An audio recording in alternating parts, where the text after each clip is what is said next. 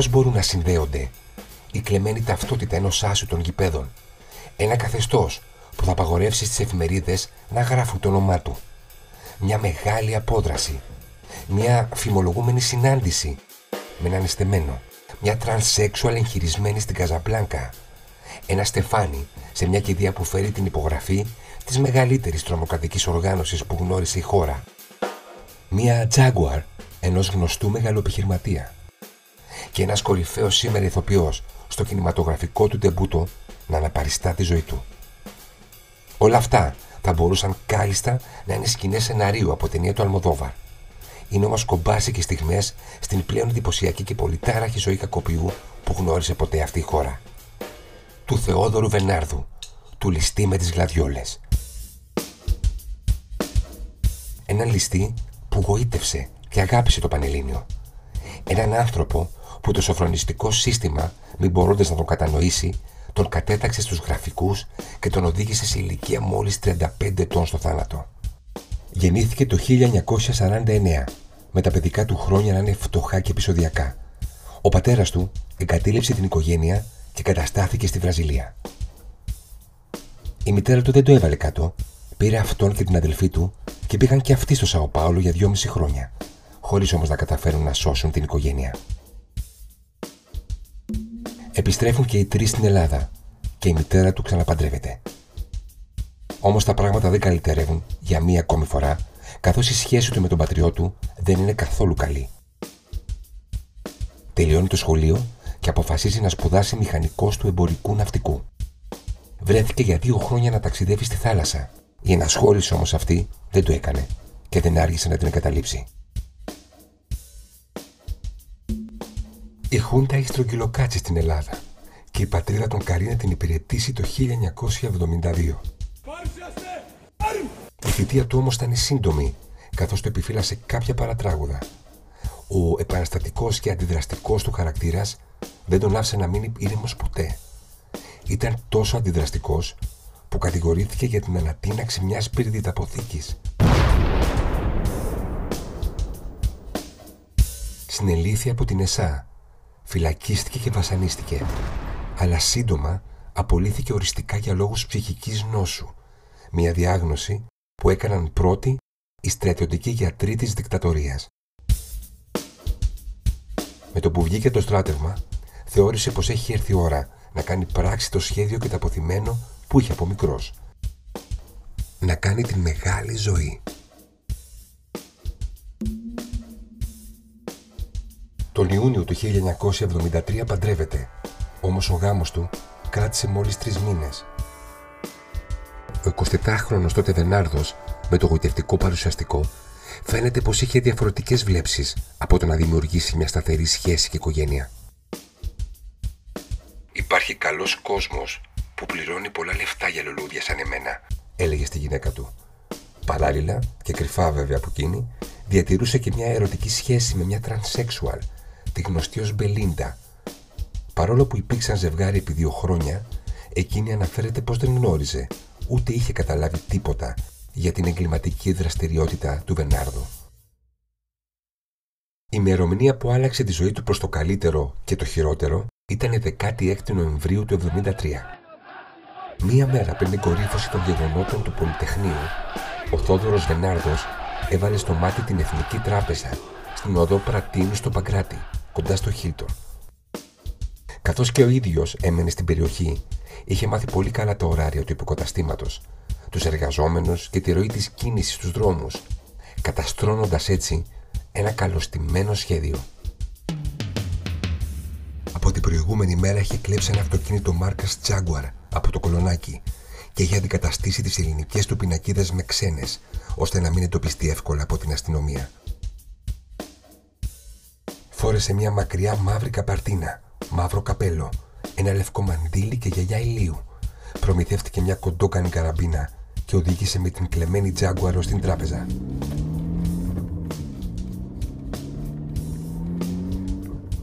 Χωρίς να σβήσει τη μηχανή, άφησε το αμάξι έξω από την είσοδο και μπήκε στο υποκατάστημα, που εκείνη την ώρα είχε αρκετό κόσμο. Ανέβασε το μαντίλι από το λαιμό, κρύβοντας το πρόσωπό του και κατευθύνθηκε προς το γραφείο του διευθυντή, βγάζοντας έξω το όπλο. πέταξε πάνω στο γραφείο μια μαύρη πλαστική σακούλα και απειλώντας τους γύρω με την καραμπίνα σηκωμένη, ζήτησε από τον διευθυντή να του δώσει ό,τι υπήρχε μέσα στο χρηματοκιβώτιο. Μόλις τα χρήματα μπήκαν στη σακούλα, ο Βενάρδος βγήκε γρήγορα από την τράπεζα και αφού μπήκε στο αυτοκίνητο, απομακρύνθηκε με μεγάλη ταχύτητα.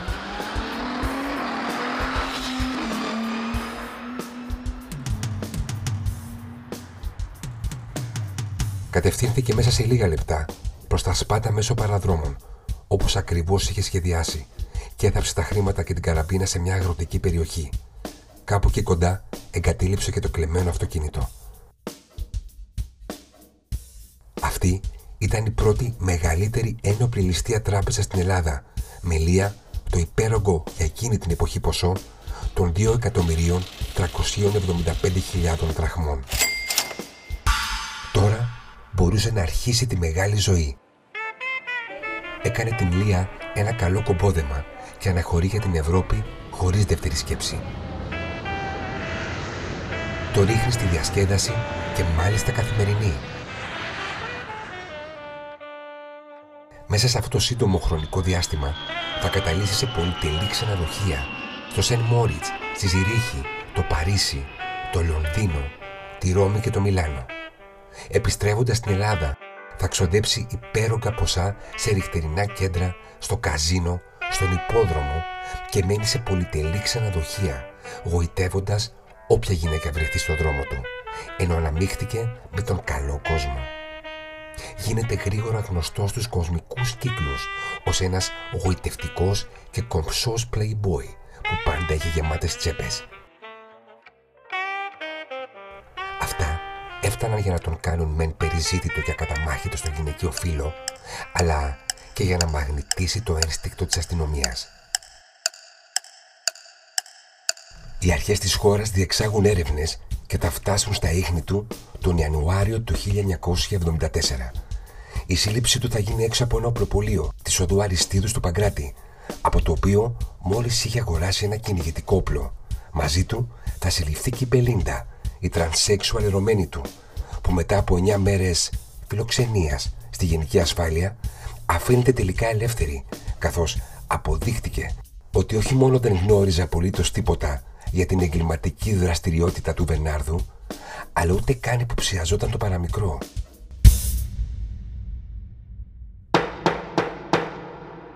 Ο Βενάρδος καταδικάζεται σε ποινή φυλάκισης 20 χρόνων και βρίσκεται έγκλειστο στις φυλακές Κορυδαλού. Νιώθεις σαν το θηρίο στο κλουβί.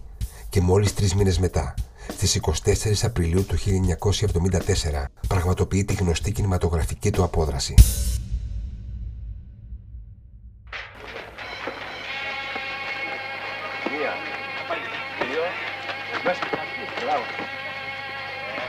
Είναι 4 το απόγευμα και οι φυλακισμένοι παίζουν ποδόσφαιρο στο προάβλιο της φυλακής, όταν ξαφνικά η μπάλα φεύγει έξω από την περίφραξη, μάλλον επιτηδές. Ένας από τους φρουρού φεύγει από τη θέση του και κατεβαίνει να τους τη φέρει πίσω. Ο Βενάρδος τότε άδραξε αμέσως την ευκαιρία και με αποφασιστικότητα πήδηξε την εσωτερική μάντρα ύψου περίπου 5 μέτρων και αρχίζει να τρέχει προς την ελευθερία. Το σχέδιο φαίνεται πως πάει καλά. Ένας άλλος φύλακας τον βλέπει και αρχίζει να φωνάζει. Εκείνο που είχε βγει για την μπάλα αρχίζεις να τον καταδιώκει και τον προλαβαίνεις στα σκαλιά της σκοπιάς. Οι δυο τους παλεύουν και ο Βενάρδος καταφέρει να τον εξουδετερώσει. Οι περίπου 100 κρατούμενοι που βρίσκονται στο προάβλιο παρακολουθούν με κομμένη την ανάσα και ξεσπούν σε χειροκροτήματα. Ανεβαίνει στη σκοπιά, κρέμεται από το πεζούλι και πηδάει σαν έλυρος από τον εξωτερικό τοίχο ύψους πάλι 5 μέτρων. Αυτό ήταν. Είναι έξω.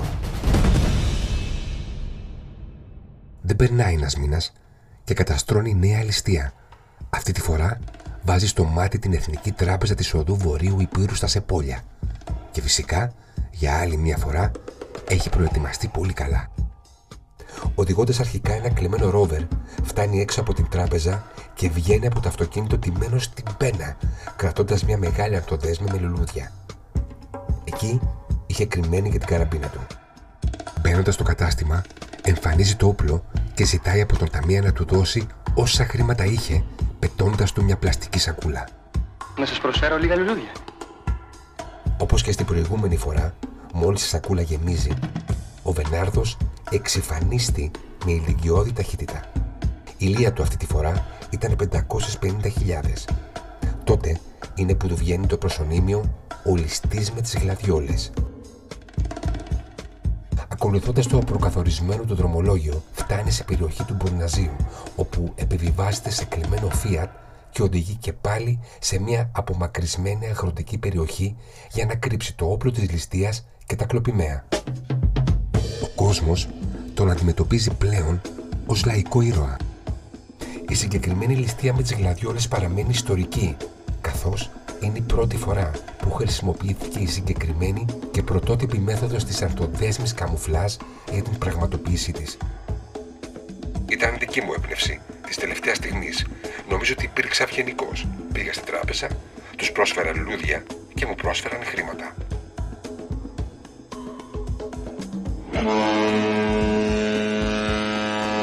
Στις 27 Μαΐου του 1974, ο παράνομος Σταρ επιβιβάζεται στο νορβηγικό πλοίο Τάκαρα ως δαθρεπιβάτης με προορισμό την Αμερική. Όταν μάλιστα τον εντόπισε το πλήρωμα, τους έδειξε την ταυτότητα του ποδοσφαιριστή Νίκου Σιδέρη που είχε κλέψει πριν κάποιες μέρες. Προφανώς, ο καπετάλιο τον μυρίστηκε και μόλις ακυροβόλησαν στην Αμερική, τον παρέδωσε αμέσως στις αρχές. Αποδείχτηκε πως η ταυτότητα που έφερε δεν ήταν δική του και τον απέλασαν πίσω στην Ελλάδα με πτήση της Ολυμπιακής Αεροπορίας. Ο Βενάρδος, κατά τη διάρκεια του ταξιδιού, χαρίζει δώρα στις αεροσυνοδούς. Στο αεροδρόμιο του Ελληνικού τον περίμεναν οι αστυνομικοί της ασφάλειας που τον οδήγησαν άμεσα πίσω στις φυλακές Κορυδαλού.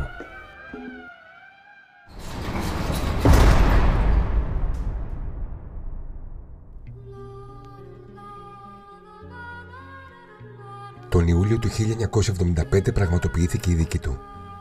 Ο Βενάρδος προσπάθησε να υποστηρίξει πως μέρος των χρημάτων που έκλεβε δινόταν για τον αντιστασιακό αγώνα κατά της δικτατορίας. Η δικτατορία όμως είχε περάσει και αυτές οι θεωρίες δεν συγκινούσαν πλέον κανέναν. Το δικαστήριο δεν δέχτηκε τους ισχυρισμούς του. Το αναγνώρισε όμως το ελαφρυντικό του μειωμένου καταλογισμού, σύμφωνα με τη γνωμάτευση του νευροψυχιάτρου, για ύπαρξη ψυχικής ανομαλίας λόγω των οικογενειακών και προσωπικών του αποτυχιών. Καταδικάστηκε σε 21 χρόνια φυλάκιση. Ο Θεόδωρος Βενάρδος θα περάσει τα επόμενα 10 χρόνια της ζωής του στην κόλαση. Τα πρώτα χρόνια θα υπάρξει ένας υποδειγματικός φυλακισμένος. Όλοι μέσα είχαν να πούν τα καλύτερα για εκείνον. Δεν δημιουργούσε προβλήματα και αντιθέτως βοηθούσε τους συγκρατούμενους του. Επίσης έτρωγε επιλεκτικά, διάβαζε πολλά βιβλία και φρόντιζε πάντα τον εαυτό του, ενώ δεν άγγιξε ποτέ του ναρκωτικές ουσίες. Μάλλον μάλιστα συχνά τους υπόλοιπους που έκαναν καταχρήσεις και δεν πρόσεχαν την υγεία τους. «Η ζωή είναι ωραία», τους έλεγε χαρακτηριστικά. Αυτό όμως την πορεία άλλαξε. Απομονώσεις, μεταγωγές σε όλα τα σοφρονιστικά καταστήματα της χώρας και σχεδόν 70 απόπειρες αυτοκτονίας καταπίνοντας πρόκες, σύρματα και ό,τι άλλο μπορούσε έκαναν τη φιγούρα της ζωντάνιας του να αρχίσει να ξεθοριάζει και όπως έγινε γνωστό από αναφορές των φίλων του έπεσε τελικά και στην πρέζα μέσα στις φυλακές. Μέσα στα δέκα χρόνια που πέρασαν, οι απανοτές αιτήσεις του για αποφυλάκηση ή μείωση της ποινής δεν εισακούστηκαν από καμία κυβέρνηση και δικαστήριο. Θα κάνει αρκετές απόπειρες απόδρασης, μία εκ των οποίων κατέληξε και στον τραυματισμό του. Οι συγκρατούμενοι του είπαν ότι σάλεψε από τον εγκλισμό, καθώς έφτασε στο σημείο να αράψει το στόμα του, μήπως και πάρει προαγωγή στο ψυχιατρίο. Όπως είχε πει και ο συγκρατούμενός του και επίσης διάσημος ληστής Βαγγέλης Ροχάμης, ο Βενάρδος τα τελευταία χρόνια είχε γίνει πλέον σκιά του εαυτού του, σαν ζώο που περιμένει τη σφαγή του. Τελικά βρέθηκε κρεμασμένος στις 10 Ιουλίου του 1984.